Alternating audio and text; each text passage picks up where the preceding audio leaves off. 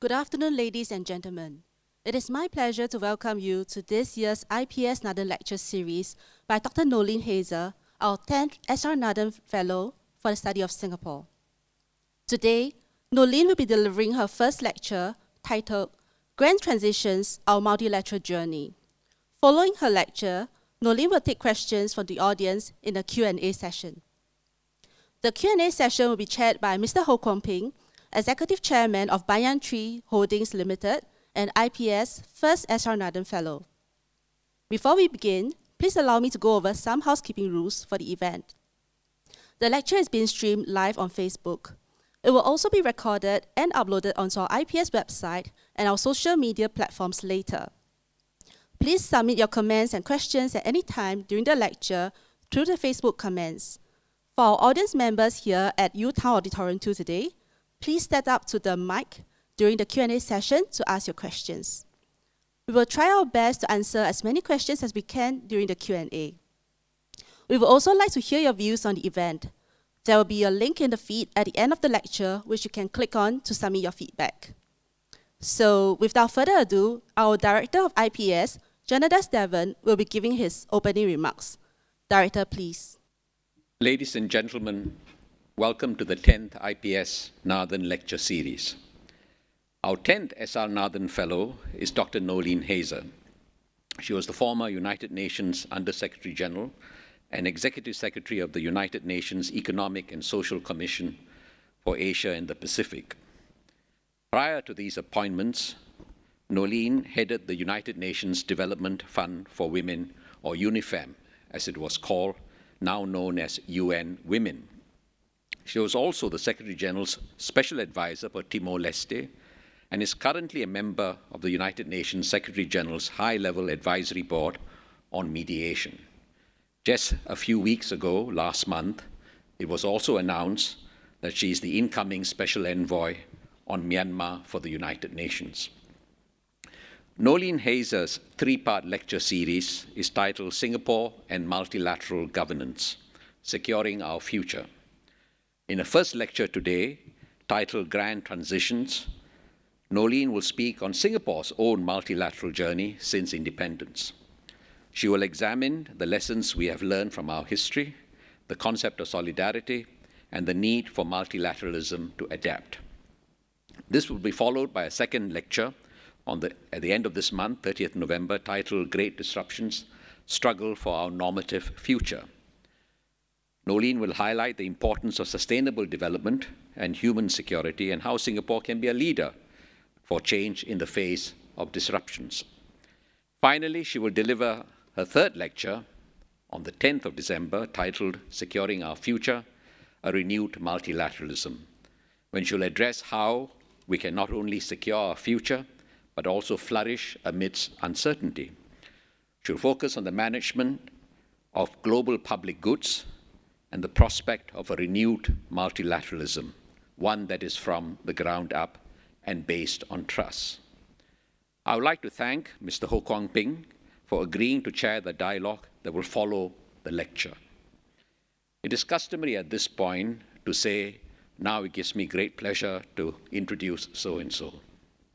It sounds cliched, so I usually avoid saying such things.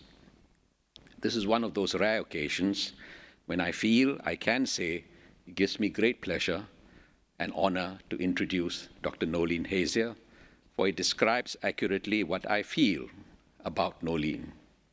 For I consider it was a piece of singular good luck in my life that I got to know Noeleen some 50 years ago, together with my parents and siblings.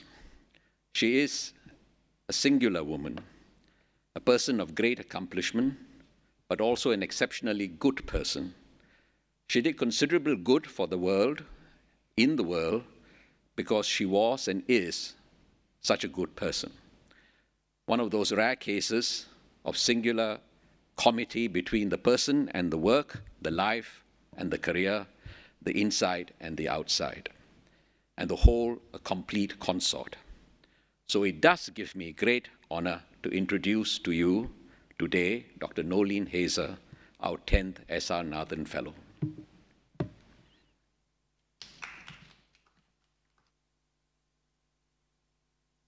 Thank you so much, Director. Ladies and gentlemen, without further ado, I would like to invite Dr. Noeleen Heyzer to begin her first lecture titled Grand Transitions, Our Multilateral Journey. Dr. Heyzer, please. It's a great honor to be named the 10th S.R. Nathan Fellow for the Study of Singapore. And I would really like to thank Director Janadas Devan for inviting me to deliver the series of lecture and for his really very, very kind introduction. Special thanks to Chairman Ho Kwon Ping of Banyan Tree Holdings and the first S.R. Nathan Fellow for moderating this session. Many thanks to all my friends and colleagues present at this hybrid event and to all participating virtually. The last time I met President S.R. Nathan. It was with Kwon Ping at SMU. President Nathan gave me a signed copy of his memoir titled An Unexpected Journey. He looked me in the eye and said, Please read it. I did. And I must say that I was deeply inspired by how he journeyed from childhood poverty after his father committed suicide when he was only eight years old to become Singapore's longest serving president.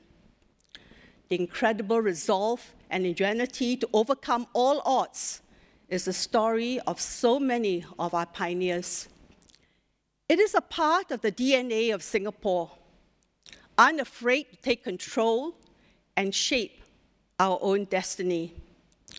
It is also the story of the birth of multilateral governance as colonial powers disintegrated, replaced by aspirations of new nations seeking freedom to define their future. The overall theme of my lecture series is Singapore and multilateral governance securing our future. Singapore's past, present, and future are highly dependent and integrated with multilateral governance. As the only island city state in the world, going alone and being isolated was never an option in our journey from third world to first. Singapore and Asia have benefited greatly from the rule based multilateral global order that emerged after the Second World War, based on values, norms, and institutions. In this three part lecture series, I will examine how Singapore can continue to contribute to multilateral governance amidst 21st century global challenges what does it mean for Singapore to engage with and revitalize the multilateral order? How can we build upon the kind of long term vision and multilateral governance that historically brought giant leaps in our living standards and human development? And critically, how can we secure our common future and shape what we become as a nation? The first lecture is entitled Grand Transitions for Our Multilateral Journey. Grand transitions of the past and present continue to impact our future. The aftermath of the Second World War, the fall of the Berlin Wall, the 2008 global financial crisis, and now the global COVID 19 pandemic have all revealed fragilities in our world and region that require serious attention.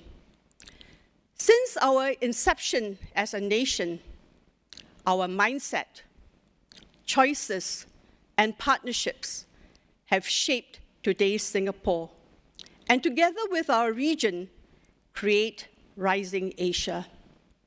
The lecture will reflect on Singapore's journey in a multilateral world, examine the mindset of solidarity as self interest, and consider the need for multilateral governance to continually be informed by successes and failures to grapple with pivotal moments of transition.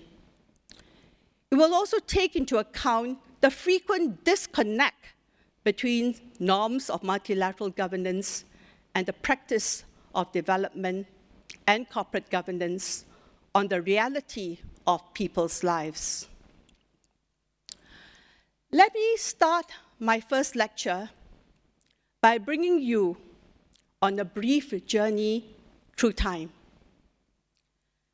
At the dawn of the second decade of the 21st century, UN Secretary General Antonio Guterres began his 2020 New Year lecture by describing four horsemen in our midst, looming threats that endanger 21st century progress and 21st century possibilities. He described them as global geostrategic tensions, existential climate crisis, deep and growing global mistrust, and the dark side of the digital world. In September 2020, at the opening of the General Assembly to commemorate the 75th anniversary of the United Nations, he added a fifth horseman the global COVID 19 pandemic. Our world is more interconnected than ever with the convergence of the global and the local. The nature of interconnectedness and integration that defines our time means that the biggest economic and societal forces disrupting and transforming our world can either jeopardize our shared future or secure it, depending on our governance mindset, our choices, and the way we act now, not just locally, but globally. As we imagine the future, there's much to learn by reflecting on our past. So I invite you to cast your mind back 75 years ago, when the world made a pivot, a grand transition that transformed its future, shaped our present. Our world had witnessed the unspeakable atrocities and devastation of the Second World War when the dominant economic and military powers wield ideology and violence to exert their self interest. World War II is said to be the deadliest war in history, with an estimated 80 million death toll, including the millions who perished in the Holocaust. It is perhaps difficult for us to imagine today what that world was like then. Not even 100 years ago, severely wounded, fundamentally fragmented, deeply dehumanized. These lines by the great Russian poet Anna Akhmatova in her poem Requiem about the victims and survivors of Stalin's Great Purge capture something of the living nightmare of war. That was a time when only the dead could smile, delivered from their wars.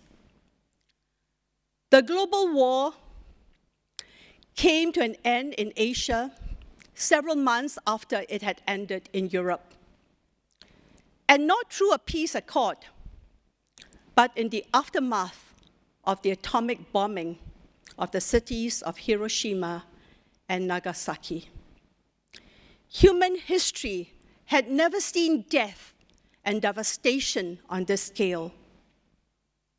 We were forced to confront what we, the human species, are capable of doing to each other and to our world.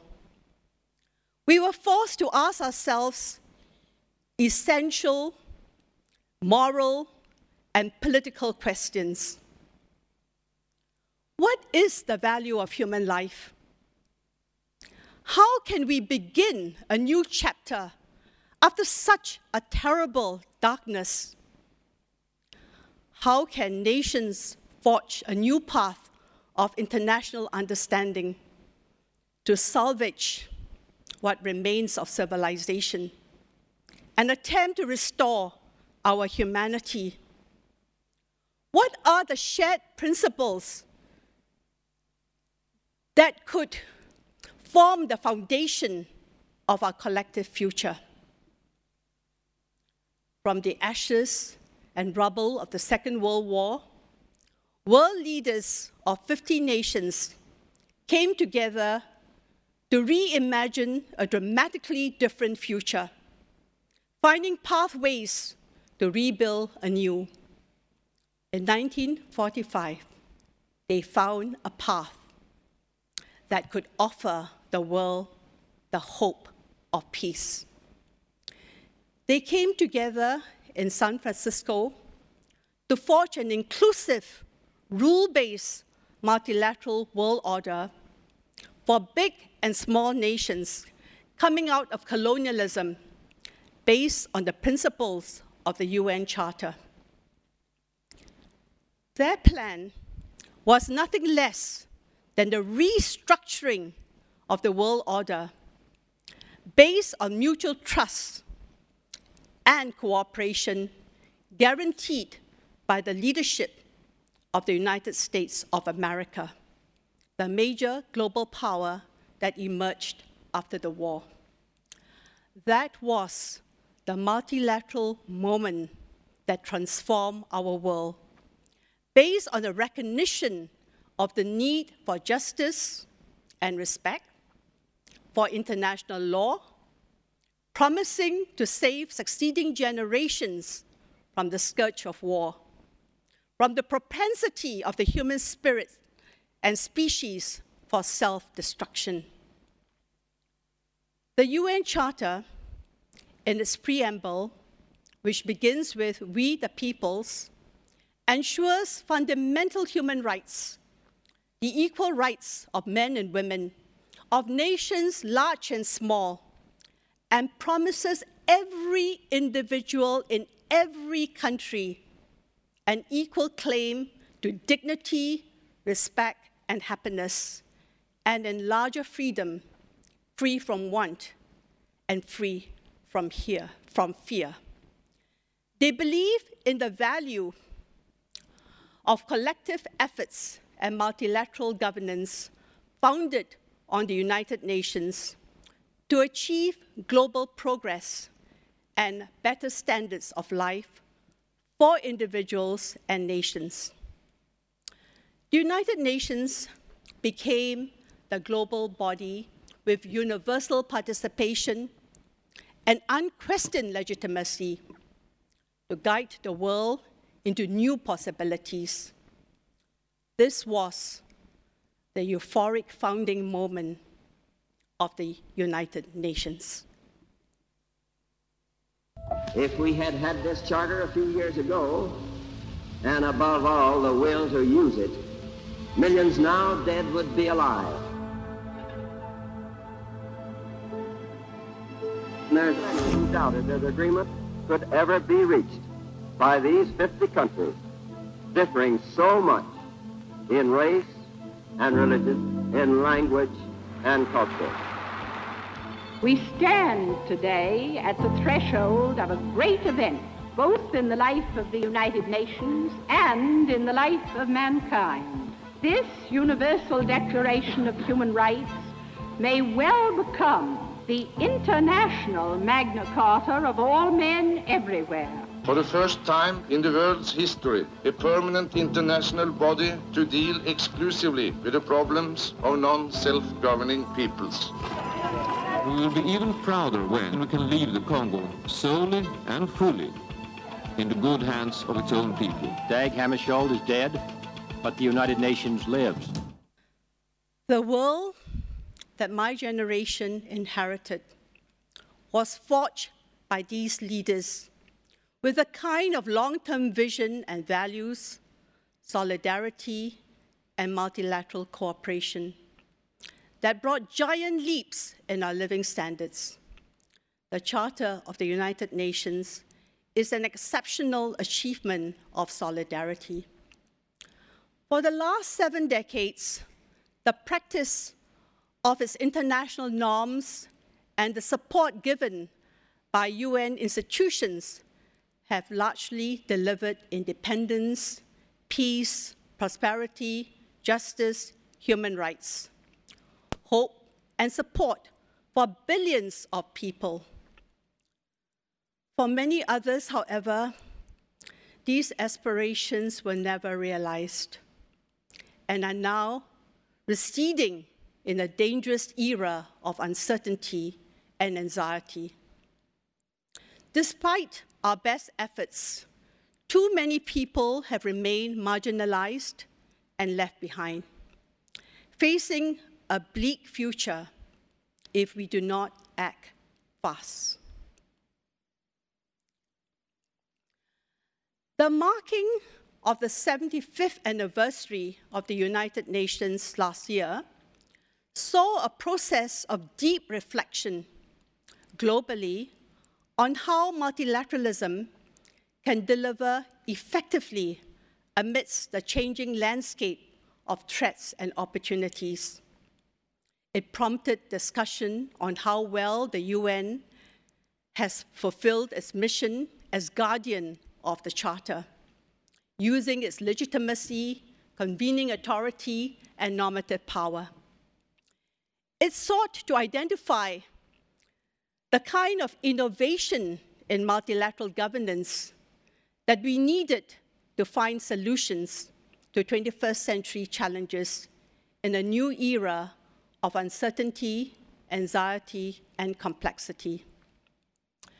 As we learn from the UN's positive legacies as well as from its failures, we need to first understand the essential nature of the United Nations.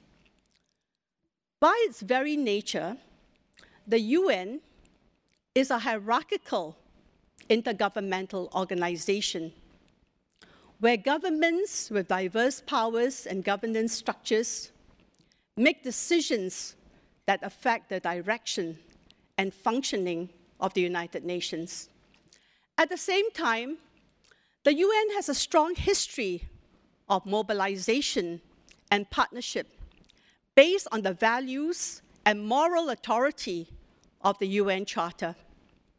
It has opened new possibilities, created spaces, and built alliances to create a more people centered multilateralism that brought about social change and accountability, especially with women and civil society. Its multilateral governance operates along four main pathways peace and security, the idea that we can create a system of collective security built on negotiation and mediation so as to avoid the use of force except in self defense or as authorized by the UN Security Council. Two, independence. The idea that people in all countries have rights to be politically independent and sovereign based on the choices of our citizens. Three, development. The idea that all countries must pursue economic and social policies that would improve the well being and living standards of their population. And fourth, human rights. The idea that every individual in every country shares an equal claim not only to individual civil and political rights, but also a core of more collective economic, and social rights. The UN Charter and the four pathways consolidated the international consensus and formed the foundation of multilateral governance and showed how it should function globally and locally. So let me illustrate the functioning of these multilateral governance pathways from the rooted reality of human experiences and the perspective of we the peoples, as governance is as much about practice as it is about norms and legal frameworks. Let me touch on peace and security. The age of decolonization and the workings of multilateral governance unfolded not in a climate of international stability and harmony, but in the ominous shadow of the Cold War and its battles for ideological hegemony. Since today, 16th of November, is a UN International Day for Tolerance, let me recall an example of preventive diplomacy in the handling of the Cuban Missile Crisis in 1962, which almost led to a nuclear confrontation between the two big powers, the United States and the Soviet Union. The confrontation from the Cuban Missile Crisis is often considered the closest the Cold War came to escalating into a full scale nuclear war, which would have destroyed much of humanity. The use of preventive diplomacy by then UN Secretary General U was critical. He was hands on, on the ground, and behind the scenes when the crisis loomed large. As a mediator for global security, he was trusted by all sides and worked diligently to resolve the most dangerous conflict of his time. U Thant was the first non European to take the helm of the United Nations at the height of decolonization when newly independent states joined the UN as equal members of the international community, dramatically shifting the balance of power within the UN and ushering the greatest transformation of sovereign power in modern history. From 1945 to the end of U tenure as Secretary General in 1971, the UN's membership grew from a mere 51 to 132. Today, we have about 193 countries. U himself, from a newly independent nation, Burma, understood just how significant this political transformation was. He understood that the acceptance and tolerance of diversity and difference lay at the heart not only of democracy, but also of peace and security. With wise foresight, U Thant realized the importance of protecting diversity in a decolonizing world, freeing itself from the age of empire for him, diversity was both a reality and a non negotiable principle for the new international order. He knew that given the very deep historical roots of colonialism, imperialism, and inequality, the values of equal rights and diversity cannot be taken for granted they had to be actively protected and safeguarded for our common future. Not accepting diversity meant rejecting a multilateral world built on peaceful coexistence and mutual respect for countries big and small and for all people. The alternative was unthinkable a direct attack on peace and the possibility of a shared future. he understood that leadership from the UN Secretary General was required, one that was ready to defend the principles and values that lay the foundation for the very possibility of peaceful coexistence to make the world safe for diversity.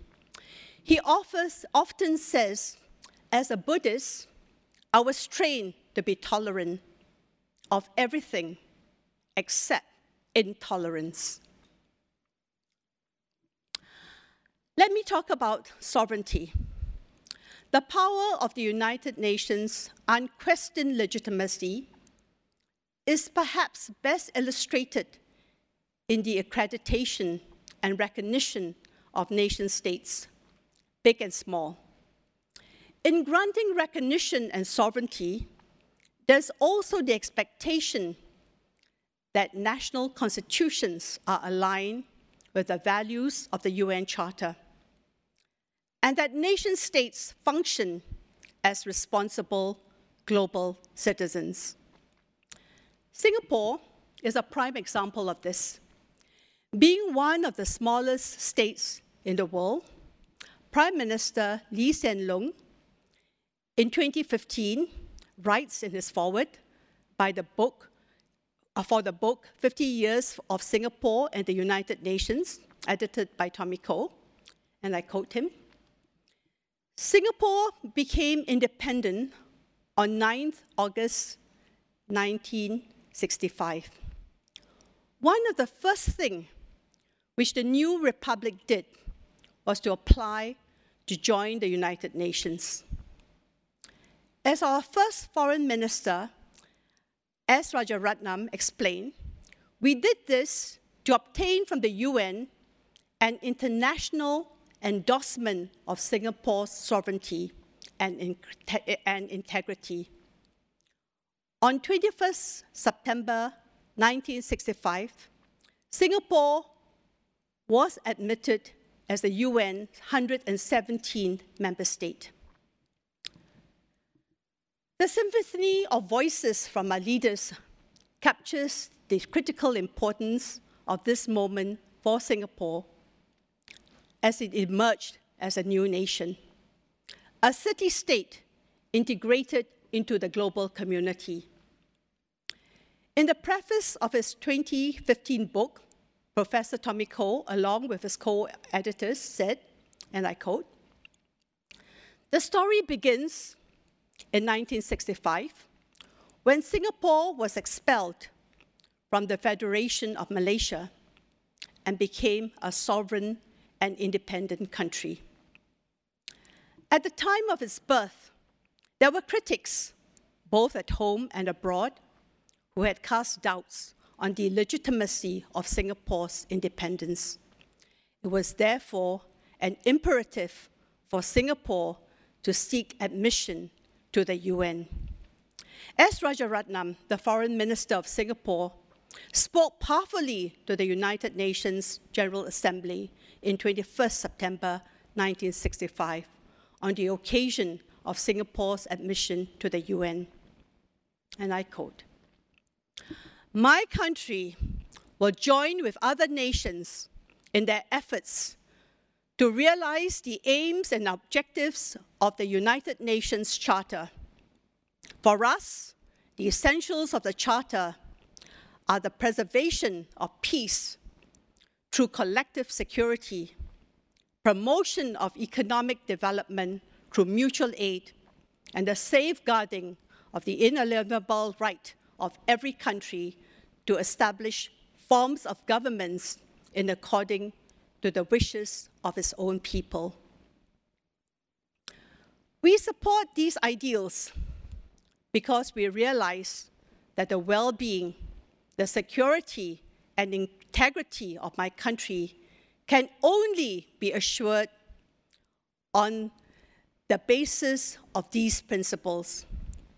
It is practical self interest and not vague idealism which makes it necessary for my country to give loyal support to these essential elements in the UN Charter. World peace is a necessary condition for the political and economic survival of small countries like Singapore. So it is natural that my country should adhere firmly to the policy of resolving differences between nations through peaceful negotiations by non-violent means. Indeed, there is a happy history and relationship between Singapore and the UN. Singapore has benefited from membership of the UN since its early years of independence, when it was a fragile new nation and our future was uncertain. Singapore used its sovereignty to build the Singapore core, a nation based on multiracialism and meritocracy, and develop economic and social strategies to build new possibilities for its citizens. The UN institutions provided Singapore with many benefits, such as soft loans from the World Bank, technical assistance and expert advice from UNDP, from UNICEF, and from UNIDO. One of the UN experts, Albert Winsemius of the Netherlands, was subsequently appointed by the Singapore government as its economic advisor.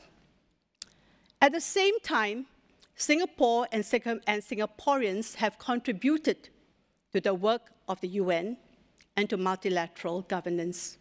More will be discussed in my next two lectures, but later in this lecture, I will also be looking the Singapore's initial multilateral journey. Let me now move on to development. When the United Nations was founded 76 years ago, in 1945, close to a third of the world's population was under colonial rule. The decades that followed saw a process of decolonization throughout the world, with newly independent countries joining the United Nations as member states. In this context, a key mission of multilateral governance was to help newly independent countries emerge economically and socially from historical subjugation, discrimination, and exploitation of colonialism. Multilateral institutions of the United Nations and its sisters institution, the IMF and the World Bank, were created to support sovereign states to generate economic growth, to end poverty and economic exploitation. They were charged with three critical missions promoting international monetary cooperation, supporting the expansion of industrialization, trade, and economic growth, and encouraging policies that would generate shared prosperity and social development. However, having high aspirations is only the start. The harder part is supporting countries to change their direction and practice of development, especially at pivotal moments, to improve the human prospect and raise the standards of life for the population at large, not just for the leaders and elites of these new nations. Many newly independent countries were caught between the exclusive approaches of binary opposition of the superpowers engaged in the Cold War. From the shaping of national identity, citizenship rights, the direction of development, the nature of governance, and citizens' engagement, there were limits and consequences determined by the Cold War divide that casts its long shadow on our societies, still reeling from the legacy of colonial history. the opening of the Iron Curtain that divided Europe, symbolized by the fall of the Berlin Wall on 9th November 1989, marked the beginning of the end of the Cold War era. As countries of the former communist bloc began to integrate into the global market economy, globalization became a, a common pathway for development. The UN could again wield the moral authority of its charter to mobilize the collective power of nations to work together for renewed economic and social progress, to shape a fairer globalizing world. It was a turning point of great promise.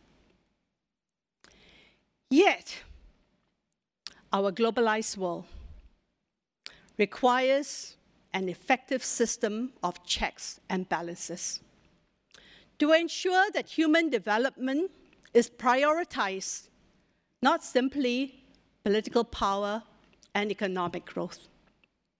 In the years that followed the end of the Cold War, governments gathered to, ad- to address how to shape a more inclusive and sustainable world through an unprecedented series of UN conferences, starting with the World Summit on Children, the Earth Summit, the World Conference on Human Rights, the International Conference on Population and Development, the World Summit for Social Development, and the Fourth World Conference on Women that I helped to, to organize. In addition, the UNDP published the first Human Development Report in 1990 by economist Mahbub Haq and Nobel laureate Amartya Sen. It provided an inspiring, theoretically grounded framework that focused on people and how development is more than just the quantity of growth based on gross national product. The IMF and the World Bank started to go beyond their early structural adjustment approach and began to focus on poverty, growth, and economic restructuring, as reflected in the World Bank's 1990 World Development Report. The outcomes from the UN conferences and their five yearly reviews were consolidated into the Millennium Development Goals in 2000, and later into the 2030 Agenda for Sustainable Development in 2015.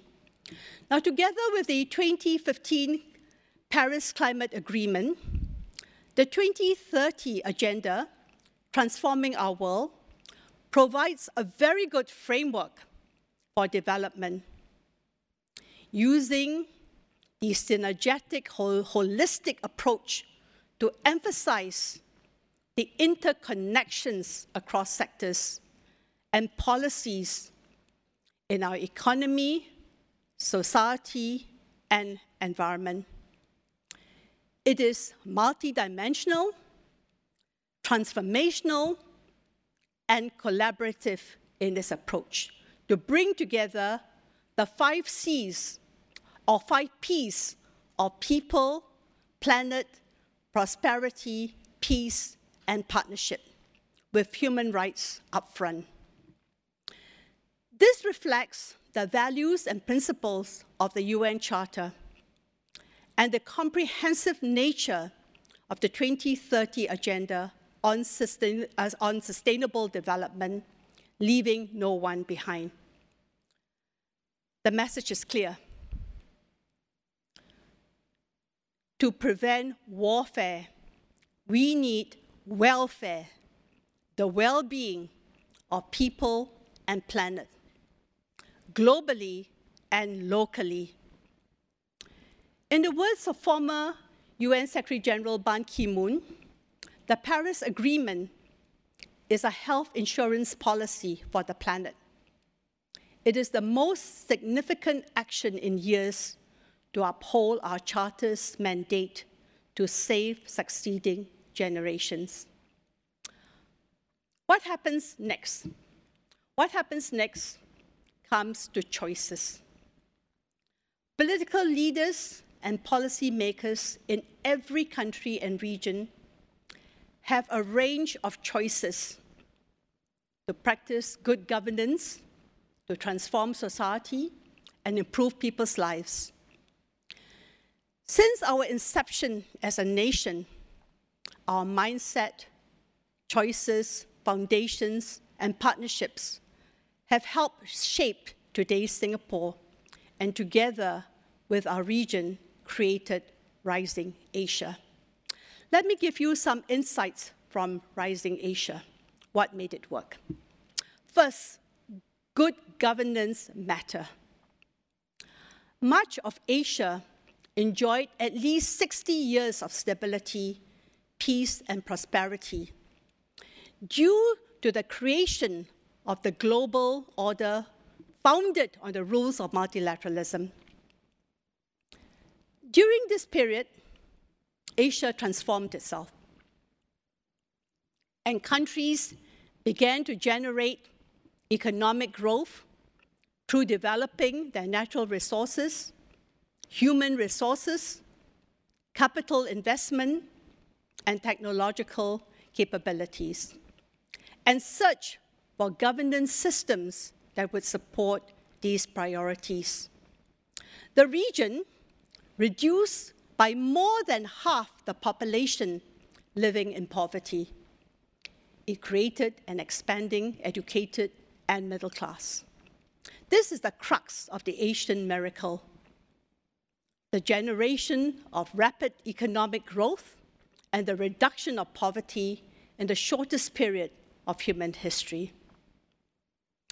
The Asian miracle came about as many founding leaders sought to build the developmental state with strong public institutions to overturn historical vulnerabilities and to be in control of their own destiny. Singapore's founding Prime Minister, Lee Kuan Yew, strove for a new social contract between citizens and the nation to improve people's living standard by reducing poverty, creating intergenerational mobility, and restructuring social and economic arrangements to achieve development ambitions. This was done through job-led growth, providing public housing, investing in human capital through health and education, building the productive sectors and the reallocation of the workforce from low productivity occupation to high productivity jobs in manufacturing and services, and creating the building blocks for the new knowledge economy. Today, Rising Asia, despite very strong headwinds from the 2008 global financial crisis, still serves as a hub for international trade, investment, technology, and innovation. However, while many parts of Asia have made great progress, investing in people centered development and generating prosperity, far too many people are still left behind. Today, Asia accounts for about 30% of the global population living in extreme poverty, less than 1.9 US dollar a day, and 65% of the world's rural youth. The number of undernourished people in the Asia Pacific region amounts to 350 million, which is about 51% of the global total. In addition, nearly a billion people work in poorly paid jobs with no social protection due to the large shares of informal sector in the region. All these figures are expected to worsen due to the COVID 19 pandemic. The Asian miracle is an unfinished agenda. And sustaining Asia's dynamism is made more difficult as we enter a new era of uncertainty and complexity. Let me reflect on what happened to the global economy with globalization. The global economy is changing beyond recognition, moving from the industrial age to the digital age, creating tensions in global interconnectedness. We now have a paradox. While our world currently is more interconnected than ever, it is simultaneously drifting apart. We are integrated through trade, through global financial flows, through our global production system of integrated supply chains and services. We are at the midst of an IT revolution, and 3 billion people are connected to each other on the internet. Yet we are fragmenting. Fragmenting in terms of power, decision making, and opportunities.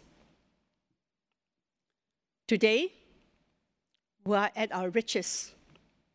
But at the same time, we are witnessing skewed and imbalanced wealth concentration, unparalleled in human history. The world's richest 1% own almost half the world's wealth, according to the 2021 Credit Suisse Global Wealth Report, highlighting the global gap between the super rich and everybody else. Growing economic, social, and political inequalities have become more intertwined than ever, posing a grievous threat to our social cohesion and to our own dynamism. A high and increasing ratio of wealth to GDP also illustrates growing concerns regarding concentration of political and business power linked to asset ownership in our countries, which many fear acts out of elite self interest. In fact, IMF research tells us that less inequality is associated with more sustainable growth and poverty reduction. At the same time, excessive inequality is associated with marginalized people, damaged communities, and eroded trust. It is no wonder that so many feel anger and frustration with the sense that the rules of the game are unfair, unable to stem out self interest and corruption by powerful elites. The backlash against globalization accelerated with the 2008 global financial crisis, which affected the real economy worldwide. The crisis increased household indebtedness and unemployment, and broke public trust and confidence, especially in the US and Europe. The financial crisis bailout for, co- for corporations that were too big to, to fail, alongside the austerity for the middle class and the poor, discontent over inequality and concern over the climate crisis fuel a dissatisfaction with the status quo. When people start believing that the economy no longer works for them, they start disconnecting, disconnecting from society. Excluded groups, women and youth, mobilized locally and globally for change, and many were inclined to disrupt the established order that did not work for them. Pressures worldwide were created for greater transparency, stronger corporate governance and accountability in the financial and banking sectors, including from citizens' movements like Occupy Wall Street. In major Western capital, attention began to focus on the concentration of wealth and power, corruption, and the corporate capture of the state, and questioning the value of the global governance system and its institution. As the quality of governance became an issue of increasing concern in both developed and developing countries, human rights have come under pressure. After two successive world wars and their genocides, our founders in, in the United Nations Charter reaffirm faith in fundamental human rights, in the dignity and worth of the human person, and committed all member states to promote universal respect for and governance of human rights and fundamental freedoms for all without distinction as to race, sex, language, or religion. Today, I will limit my discussion of human rights to economic and social rights in the context of Asia's economic development. I will focus on the human rights responsibility of corporate entities, given the power they exercise and critical accountability gaps in corporate governance that are associated with being a non state actor. Asia's phenomenal growth over the past few decades was driven by Factory Asia. As the world's largest workshop, Asia surged ahead by providing cheap and abundant labor, formal and informal, to produce very rapidly and at very low cost much of the manufactured consumer goods that the world needed. With the unprecedented economic reform unleashed in China in 1980s, production networks and supply chains were born. ASEAN benefited from the regional production networks, producing intermediate products cheaply for the world market. This model of growth created jobs and prosperity, but it was prosperity that was not shared. Inequality grew rapidly in Asia. Jobs were created, but in many sectors, the right to work, sacrifice, rights at work, especially for young women and migrant workers, as factories competed in the race to the bottom on labor standards and human rights. In this race, many factories ignored safety, health, and labor standards, ignored how they dispose of their toxic waste, ignored human trafficking, ignored what they did to the environment, and how they grabbed and acquired land from the communities.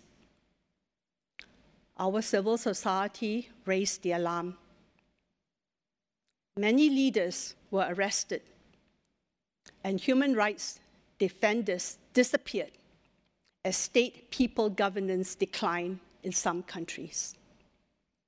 Major wake up calls came with several human and environmental tragedies too big to ignore, and the urgency to move towards a new economic paradigm and responsible capitalism, as well as accountable business practice conduct, and governance that recognizes that respect for human rights creates values. In Asia, yet another wake up call for workers' rights came with the 24th April 2013 Rana Plaza incident in Bangladesh. The building, which housed five garment factories, collapsed, leaving at least 1,132 garment workers, mainly young women, buried alive, and over 2,500 injured, many missing arms and legs. Workers without rights were ordered back to work to meet deadlines for 27 global brands, despite official knowledge that the eight story building was unsafe. Workers under threat had to turn around vast quantities of clothes very rapidly and cheaply for global markets. This tragedy shocked the world and came in the wake of a series of other disasters in the region, from factory fires, mining collapse, floods and cyclones, to worker walkouts and kidnapping of CEOs, to the haze created by the unsustainable cultivation and, deforest and deforestation practices of palm oil companies. Clearly, business as usual was no longer an option. It can no longer be siloed from other areas of international agenda, setting and decision making. It requires a rethinking of the interdependence between the economy, people, and planet. A shift from the quantity of growth mindset to generate profit at any cost to the quality of growth for the well being of people and planet. A strong tripartite social contract anchored in human rights between corporations, governments, and workers, modeled on the practice of the ILO, is the fundamental way, perhaps, of moving forward. Good corporate governance underpinned by social contract will have profound consequences for people, shaping their life chances and the well-being of communities. Today, the adoption and implementation of international responsible business practices, which not only generates financial returns, but also contribute to inclusive and sustainable development, while minimizing negative impact on environment and society, has gained increased attention from both governments and enterprises, besides civil society a series of UN conventions and agreements form the basis for international norms on human rights, labor, and the environment. Most of the global corporate social responsibility or the CSR instruments either take these as a standing point or align their content with this. And these include the Universal Declaration of Human Rights, the ILO Declaration of Fundamental Principles and Rights at Work, the UN Convention Against Corruption, and environmental conventions, including the Paris Climate Agreement. Existing voluntary CSR instruments like the UN Global Compact and the UN Guiding Principles for Business and Human Rights also provide a useful framework for corporate governance and businesses. UN Global Compact, launched in July 2000, consists of 10 principles in the four areas of human rights, labor, the environment, and anti-corruption. And many companies have now signed up to implement the, the 10 principles in their core operations and annually report on their progress. The UN guiding principles for business and human rights were endorsed by the UN Human Rights Council in June 2011. They comprise three pillars state duty to protect human rights, corporate responsibility to respect human rights, and access to remedy for victims of business related human rights abuse. And these principles have been integrated into the economic social governance or the ESG principles and business agendas. Moving from standards to implementation. Asia is at a crossroad. It became Factory Asia when the region was a very different place, a battleground for both superpowers and local wars. And poverty devastated large parts of the region and people's lives. Today, Asia has become a powerhouse, the center of gravity of the global economic recovery. Many parts of Asia, including ASEAN, have gone beyond sweatshop Asia, with an expanding middle class towards a higher educated, richer, and technologically advanced population. Singapore, in particular, having placed a high premium on quality education, healthcare and jobs, and skills training for the future, moved quickly into the high skill knowledge economy and established the Workplace Safety and Health Act in 2006, in 2006 to replace the Factories Act of 1973.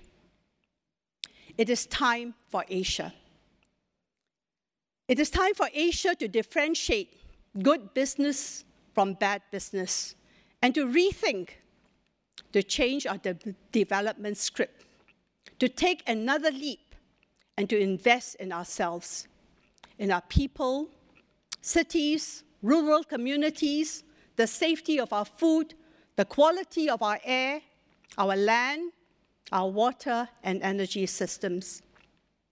We can start to shift from short term self interest to long term collective interests at whatever stage of our development journey. While a section of business is at the core of the problem, business has to be an important part of the solution as we seek to create a sustainable future and shared prosperity for all. I will develop more on the multilateral standards of ESG for responsible business and human rights in my third lecture to deal with the fragility linked to the climate crisis and to move to a net zero carbon future.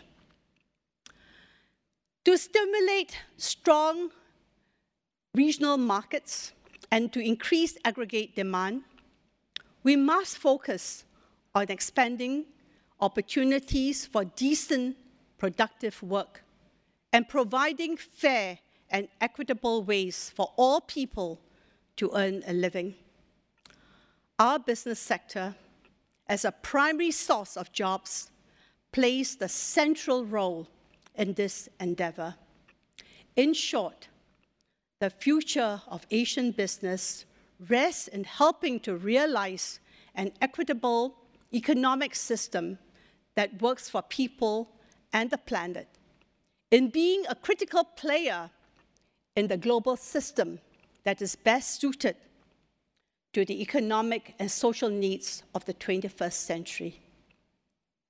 This shift will help to rebuild solidarity and contribute to the stewardship of our common futures and global public goods. As I conclude, let me reflect on solidarity as self interest. When we all face the same threat, cooperation and solidarity are the only solutions within societies and between nations. However, solidarity is weakened by broken trust and the mismatch between promises and the realities of people's daily lives. Although international cooperation is key to resolving global problems, solidarity is in short supply as multilateral governance struggles to handle the interlocking disruption of the global pandemic, climate crisis, our cyber world, and our conflicts. In our interconnected and turbulent world, the well being of one is dependent on the well being of others. How do we embrace and act and enact the principle of solidarity as a society and as a nation? Singapore's multilateral journey is something that we need to reflect on. Our island of Singapore is a small nation state. And yet, we have become a force to reckon with in the region and in the world. How has Singapore experienced multilateral governance? And how can the country contribute to its strengthening? Singapore, from the very start of nationhood, realized that as a small state, it survives better in a world governed by the rule of law and where there are international norms that respect the sovereignty of nations. Foreign Minister Rajaratnam called it practical self interest. This is still the core of our multilateral engagement.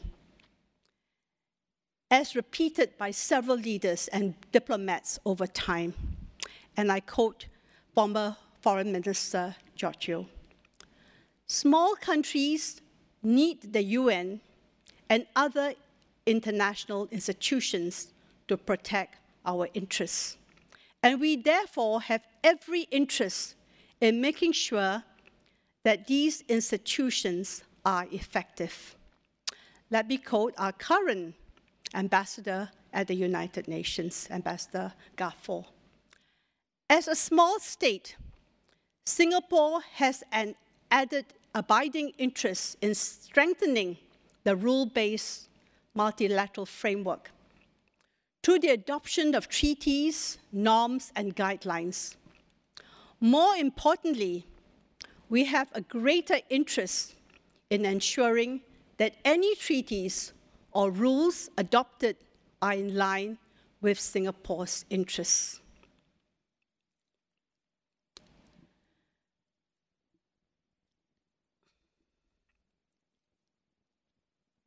However, Singapore has also been strategic in the way it has used its size for coalition building to build strength in numbers. Ambassador Chew Tai Soo in 1992 promoted the idea of the Forum of Small States of FOSS in the United Nations to provide a platform for small states population of 10 million and below, to share information and strategies. Initiated by Singapore, FOSS allowed small states to work together on issues of mutual interest, lend a greater voice to views and concerns of small states, and raise their international profile. So, to quote Minister Shanmugam, due to our small size, we are ultimately price takers. However, we have found strength in numbers by building unity in international fora such as the UN. Working together has given us a bigger and louder voice collectively and helped us amplify our own perspectives on global issues. Singapore's strategy in multilateral governance has been largely underpinned by Singapore's strength uh, or sense of vulnerability and price taker status, despite its proactive, self conscious attempts to overcome such constraints. Its initiatives in global governance are driven by means and logic to utilize the most efficient means to deliver the outcomes to protect its national interests, to create a more predictable, rule based world order favorable to a small states' survival. The United Nations has not only protected Singapore because it embodies and entrenches a rule based international system, but also because it provides a platform for small countries to build a network of friends and to enlarge their diplomatic and geopolitical space. It provides small countries an opportunity to play a constructive role globally and thereby increase their profile within the community of nations. Singapore, as a small country, clearly understands but often struggles to fully embrace solidarity as self interest. While that principle endures in our changing world, the rule based multilateral system that gave rise to it has been weakened, unable to effectively respond to the five horsemen described by the UN Secretary General. The acceptance of collective thought and action the very essence of multilateral governance has been largely ignored as powerful countries are also acting out of self interest. After a year of listening and conducting consultations globally, the UN Secretary General put forth our common agenda as we reach a dangerous crossroad in our multilateral journey. According to the Secretary General, we have a choice take the road to break down or the road to, to break through. This depends on the deepening of solidarity to deal with our global commons, our oceans and our air, and our global public goods, global health, the global and digital economy, peace and security, and our healthy planet. Our common agenda put forth concrete mechanisms and actions for a breakthrough. For their successful implementation, we need the same bursts of energy and, and solidarity at the birth of the United Nations to revitalize multilateral governance, to effectively mobilize shared solutions to regional and global challenges of the 21st century. Multilateral governance works best with responsible corporate governance. And when effective democratic governance is practiced by member states of the United Nations. How can Singapore today contribute meaningfully to a strengthened system of multilateral governance? Examples of how Singapore has done this and where we now need to do more for our own interests will be examined in my next lecture.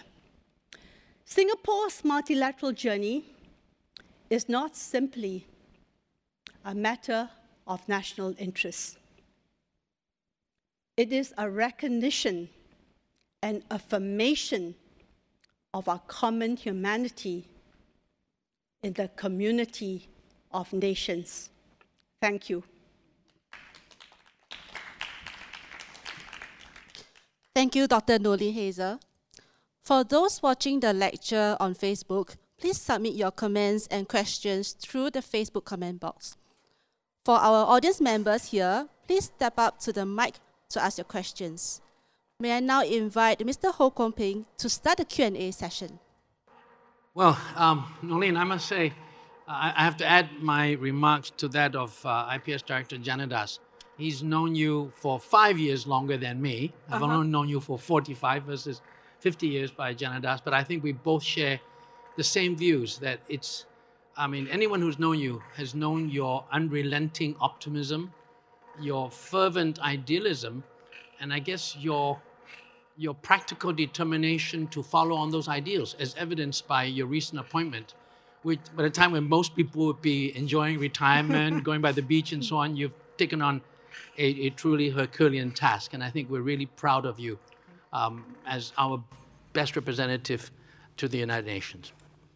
However, this is going to be a little bit more provocative. Uh-huh. Okay, I, I, suggest that we've got 30 minutes, and what we could do, I have some, quest- um, some questions from the audience and so on, and I think we could possibly divide this into two broad areas. Mm-hmm. One is about the whole question of multilateral governance itself. And then the second one will be a little bit more in Singapore, although you said you'll talk more about it later, mm-hmm. but you've set the stage and everybody wants to know some of your views about Singapore's possible contribution to greater multilateral governance. Now, the provocative part uh, I, I want to put to you, and there's some questions from the audience that's related to that, is that I think everyone is completely clear and there's an undivided global view that the United Nations since World War II has done a truly massive job in uplifting the livelihood of people all around the world in economic, social, human development, health development, and so on, and in decolonization.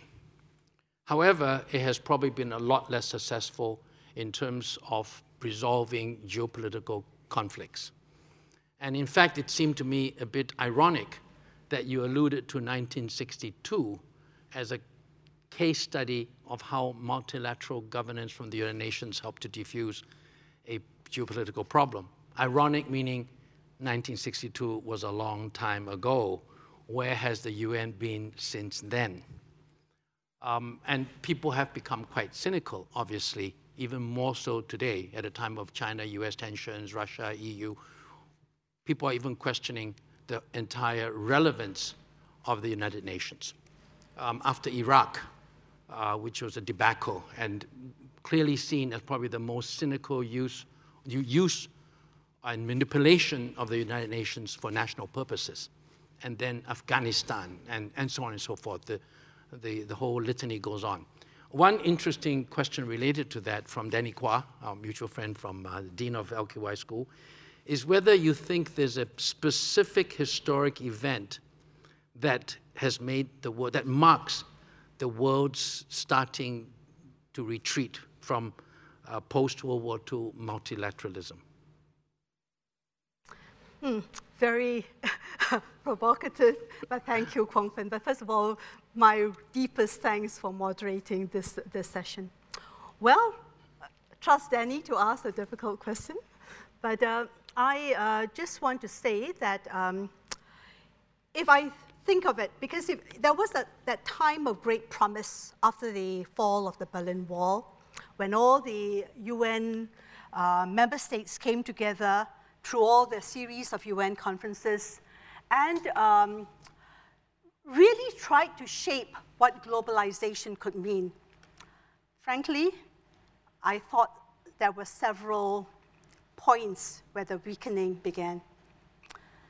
The first, actually, was what happened with September 11. Mm. I think the attack on the World Trade Center and in the US itself um, shook the country very deeply, and the people at that. I was there at that time, and I saw the shock on people's face. I mean, it was very hard to get over. And I think many things broke, including, I would dare say, uh, even the human rights ways of dealing with the other. Mm-hmm. Then there was, unfortunately, the, what happened, as you mentioned, at the Security Council for the Iraq War, which Secretary General Kofi Annan said that it was illegal. And now we know that there was not enough evidence. This, and then also, that was all, all these happened to be in the peace and security sector. But also in the economic sector, the global financial crisis of 2008 that affected the real economy and real people's lives and what happened and how it was resolved and so on. It broke a lot of trust. And I think that what came up was a broken trust and suspicion of the other. I mean, what we tried to do, I mean, I purposely brought uh, U Thants in, the respect for diversity, and that was actually also weakened. So a lot of the principles that form the foundation of global governance weakened. And on top of that, although we did, I think the UN have to be credited that we actually have prevented a third world war from happening. But there are many conflicts that we do not know how to end.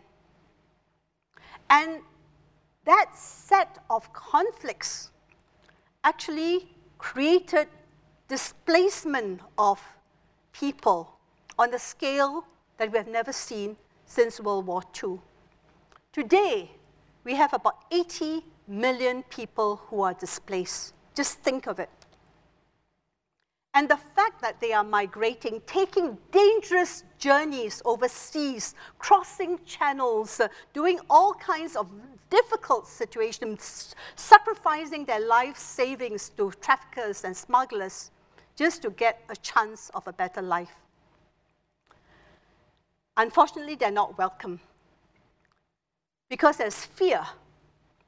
Fear and insecurity in the developed countries as well as in the developing but, countries. But that adds to the cynical view of people who say the UN does a great job in global damage control. Superpowers fight, superpowers close off their, their uh, or not superpowers, but the developed countries close off their doors to economic refugees or to uh, war refugees. The UN does a great job with damage control. But let's not go there anymore. I just needed, I think those people who there are many people like myself who greatly admire the UN on one aspect and are perhaps a bit more cynical on the political side. Yeah, but can I say, uh, uh, if I may, that just to come in, what I'm saying is that you, who forms the UN, right? Mm-hmm. I mean, the UN, actually, there are three UNs.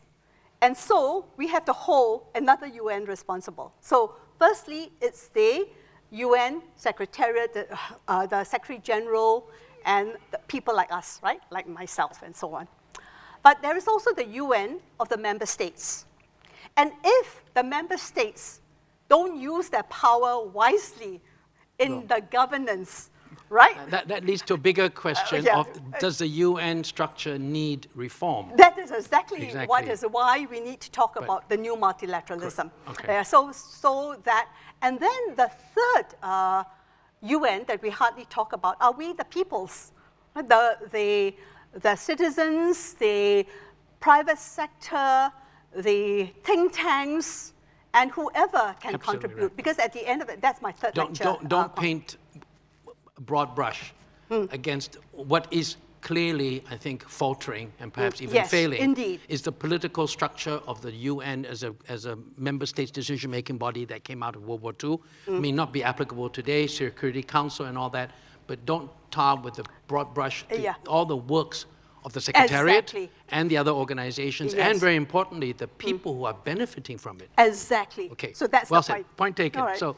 let's move to other areas closer to home. Okay. Right. Some other very good questions that I think are, are very interesting. One is on ASEAN, mm-hmm. and that is a, a two-pronged question on ASEAN. Uh, num one is ASEAN itself as a regional organization. Could it play a greater role within global uh, uh, governance, meaning mm. within the UN itself. Mm. Could ASEAN play a more concerted role to have some ASEAN initiatives, etc.? Mm-hmm. Number one question. And second one is, when we talk about multilateral uh, uh, governance, you are of course speaking mainly of the of the UN, but there's also ASEAN. What about ASEAN's own dysfunctionalities, ASEAN's own success? What are your comments on both? Mm-hmm. Well, I must say that uh, actually. Um, someone from Singapore, Tommy Koh, uh, um, Prof. Koh. He, he and his team, uh, of course, in partnership with the rest of the ASEAN member states, created the ASEAN Charter. Hmm? And the ASEAN Charter actually incorporated uh, a lot of what was in the UN Charter. Hmm? And also, uh, if you look at it, I mean, the UN actually, in the charter, we, we actually have, there's a whole article on regional organizations and the importance of regional organizations. So the UN actually works very closely with ASEAN. In fact, when I was uh, the Undersecretary General based uh, in Bangkok at that time with the Regional Commission, um, we actually developed a comprehensive UN ASEAN framework and partnership.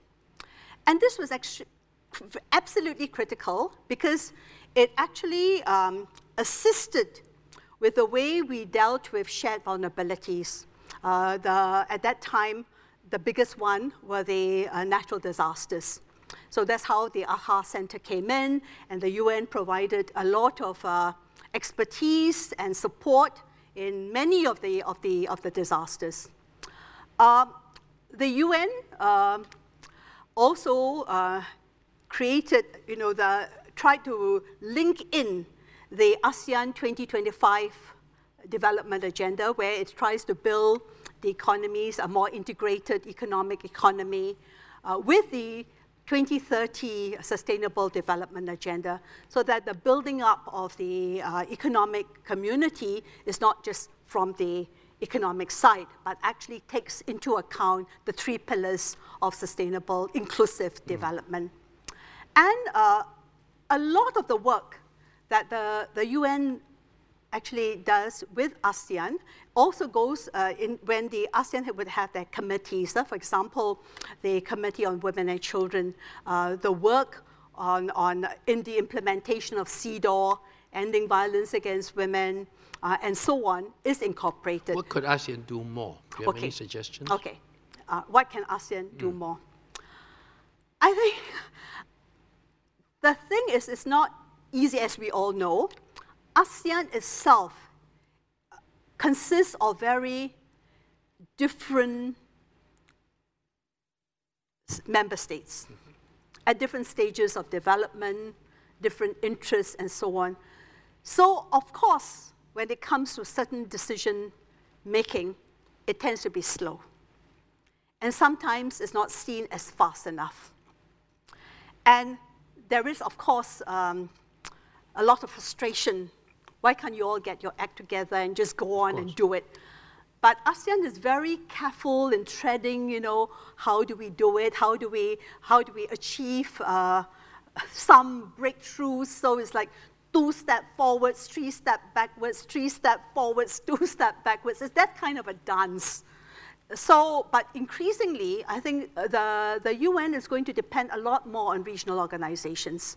I mean, uh, okay. we can think about ASEAN, but we can also think of the African Union, for example. Many of the conflicts and the wars, I mean, they are unfortunately so much intertwined with regional dynamics.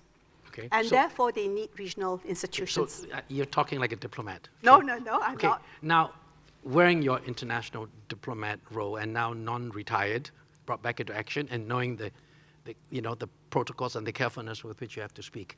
Imagine a situation that all the ASEAN heads of government came to you now and say, you know, Noeleen, we all know you, not for 45 years necessarily, but we all know you, we respect you. What is the one change you would like to see within the ASEAN decision-making structure, knowing very well as we all know, the constraints, the realistic constraints of ASEAN, knowing those constraints, mm. what would you suggest? Okay. Here, I actually would take the cue and the example of our mutual friend who unfortunately has passed away, Dr. Surin Pitsuwan. Mm -hmm. I really like the way he managed ASEAN as the ASEAN Secretary General he actually did not wait for the consensus, consensus decision making that very often would have to go down to the lowest common denominator. He actually talked about the coalition of the willing. Mm. Okay, those who don't want, get out of the way. We who will move forward, we will take responsibility and we will move forward. And he did that. So I you could have a sort of absentee vote. Not everybody has to vote in not favor. everybody have to vote, as long as you don't use your veto. There's no such thing as veto, luckily, in, Okay, in, right, in, right. in ASEAN. Okay, good. So is that speaking as the next ASEAN Secretary General? No, no, not me. Let's, let's move to another, um, I think, very, very topical subject, um, COVID, COVID-19. Uh, there are two questions here. I, I'll, I'll put into, into one. And the, the one question is, what do you think has been the role, positive or negative, of the multilateral governance, including the, the WHO, in dealing with the whole um, outbreak and basically internationalizing successfully the whole control of it or the lack of success in doing that, in dealing with vaccine nationalism and, and all these issues. What are some of the lessons learned? Question one. And question two is COVID 19, as we know, has been even more devastating to the poorer developing countries. What can the UN do to help mitigate this very disastrous impact on the poorest countries of the world? You know, they,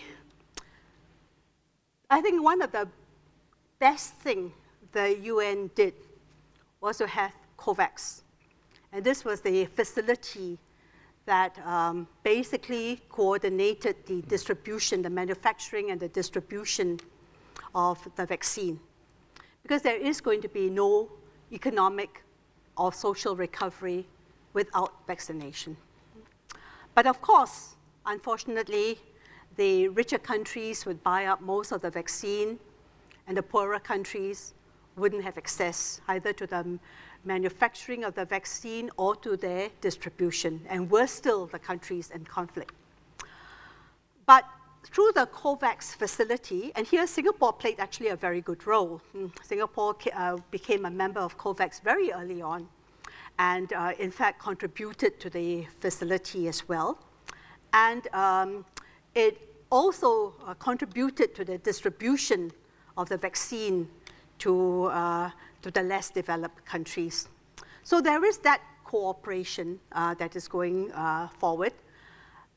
But what was uh, disappointing was the fact that even before all this happened, Secretary General Antonio Guterres went to the Security Council and wanted to get a Security Council resolution to bring the superpowers in so that there would be a coordinated and a powerful response in the way we did it with Ebola, where the US actually played, played a very strong role, with HIV AIDS, in order to deal with global health as a public good. That didn't quite happen because at that time, the administration in the US did not go along with it, and there were geopolitical tensions with China and so on. So that didn't quite happen. And the Secretary General just kept on at it. And eventually, what he called for was actually um, a global ceasefire to get the vaccines across to the conflict affected countries. I mean, after months of negotiation, I mean, eventually something eventually did happen, but that was very slow.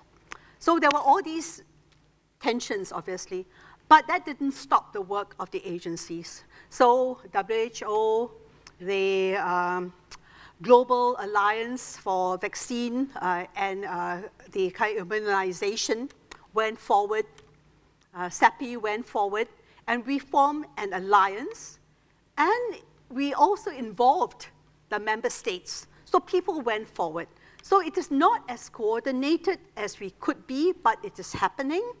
And increasingly, the Secretary General actually uh, did not just depend on the UN uh, space, if you like, but called upon the G20 to, to take into account not just the immunization program, but the manufacturing and the distribution, and of course, issues of intellectual property rights and so on, to allow the poorer countries to manufacture where they have their capacity to manufacture their own vaccine and to distribute it.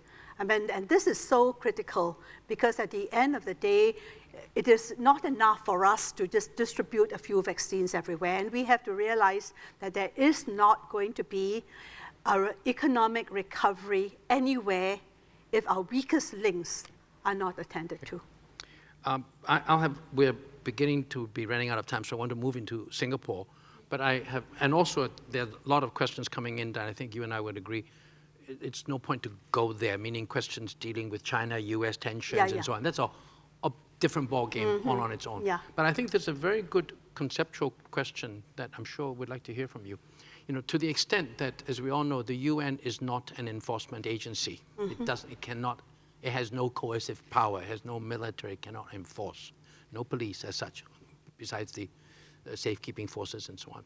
But it has a powerful, it is a very powerful validator of social norms, mm -hmm. what is mm-hmm. acceptable, what is not acceptable. Mm -hmm. And to the extent that many of the parties that do not want these global social norms are in fact governments mm. or rich corporations. -hmm. The question here is, do you think civil society in every country would play a very important role together with the UN in order to help create these norms and values that end up with declaration of human rights and diversity and protection of you know so many other vulnerable parties in society. Mm. What is the role of civil society in working with multilateral agencies like oh, the UN? Oh, huge, um, uh, Kwon Ping, because you know, I, I think in my speech I did mention that besides, uh, although the UN is state-centric, right, it has a moral authority to give voice to the voiceless and to defend the defenseless, right? And um, the, what it has done was the mobilization of civil society. Huh? If you look at the UN conferences, the ones that we, we mentioned, civil society played a huge role. And I myself was involved with the Fourth World Conference on Women. And I must say there were 30,000, and this is before mm. the mm. age of social media. Mm. There were 30,000 women's groups organizing from the ground -hmm. up because they wanted the norms and standards to come from reality, not something that was like thought of, but also uh, where else can, uh, where else do we need to attend and, and, and it's not just about um, norms and legal frameworks, that is one thing, but it is also about practice mm-hmm. and accountability. Because these norms can look very nice on paper, everybody signs up mm-hmm. to it. Mm-hmm. And then when it comes to the practice and the operations, that must give you much more satisfaction working with these groups than sitting in the General Assembly listening to, listening to politicians speak to empty halls. Well, right? it, yes, the answer is yes. That, but I will. okay. I will. The main reason is because it's actually, if so, civil society and women are just absolutely wonderful as leaders, knowing how to use space and how to create alliances and what mm -hmm. to mm-hmm. do when and so on. And it's actually I, I was involved in this, just the, the fact that uh, you can actually find coalitions or alliances of member states that will support what you're doing. So the work on ending violence against women was brought all the way up to General Assembly. So we don't, huh? we don't divide, okay, because we want our, our states to be accountable there's no point if it's, if it's only civil society. The state has got to be accountable. So we worked with our member states, got the uh, declaration uh, passed. But for me, the most, or at least the, one of my greatest highlights when I was head of the uh, Women's Development Fund was actually working with Security Council. I mean, it's, it's okay. always seen as the most difficult. So you have to lobby at the corridors of power, and then you have to squat with villagers and discuss their problems. You have that to go gives you that real down sense of, to mm, the floor. floor. Yeah. And your power is be able to say to member states, I actually know what is happening on the ground, And I can also tell you that those people on the grounds, they know some of the solutions okay. that you are looking for.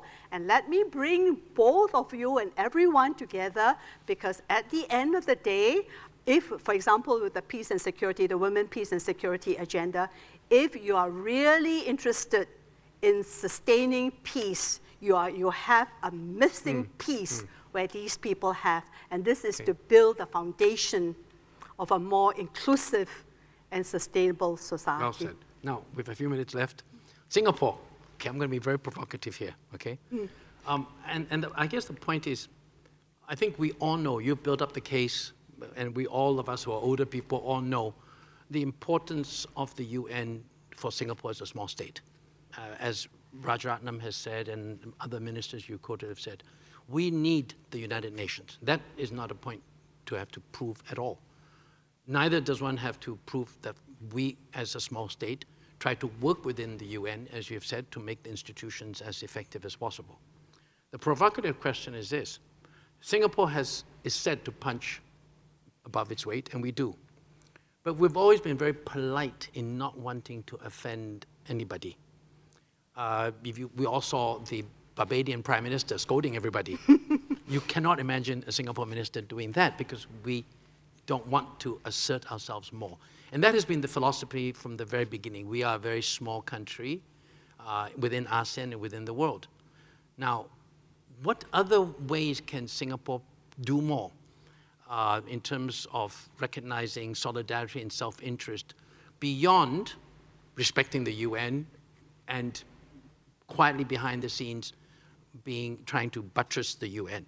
Should Singapore play a more assertive role, even to the point of being slightly, uh, well, more assertive? Mm-hmm. Should Singapore take on a more assertive role, a leadership role in the Forum for Small States, small developing islands, etc.? We've always gone along supporting people, but we have not even been like the Maldives talking about climate change or other countries. Is it time for Singapore to become a little bit more assertive, even at the risk being called a loudmouth? That's a question for you. Thank you, Kwon Ping. well, I actually have two points to mm. make.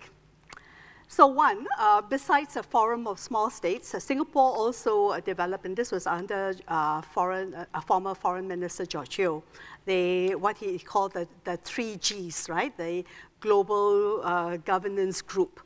And this was actually the, uh, to influence uh, the decision making in the G20. And uh, they have done that. Uh, but again, it is on from self-interest, uh, make sure that the interests of the small states are attended to. So that tend to be our default mode of operation, always our self-interest first. But I think in the future, there is an opportunity for Singapore to be in the lead. Mm-hmm. And I think Singapore will dare to do it. But this is my third lecture, so okay. let me just okay. give you a hint about it. Okay. Okay, Singapore, because we have the capacity now, we want to be a kind of a digital hub mm, for the region and even can be for the world. Now, one of the biggest thing that we have to deal with that has not spoken a lot yet, I think, is the issue if we want to be a a digital hub, we have to ensure cyber security in the cyber world. Can we shout, shout and scream and try to get the norms and standards that make sense? Because it actually hurts people. I mean, increasingly, what we see in the real world can affect the cyber world, and increasingly, even the wars will be fought mm. in the cyberspace. So I think that Singapore using its own voice, but mobilizing the voices of the small island states and the 3G. So it's a little bit more not just self interest, but in, in, in the pursuit of enlightened self interest, we can push a bit harder.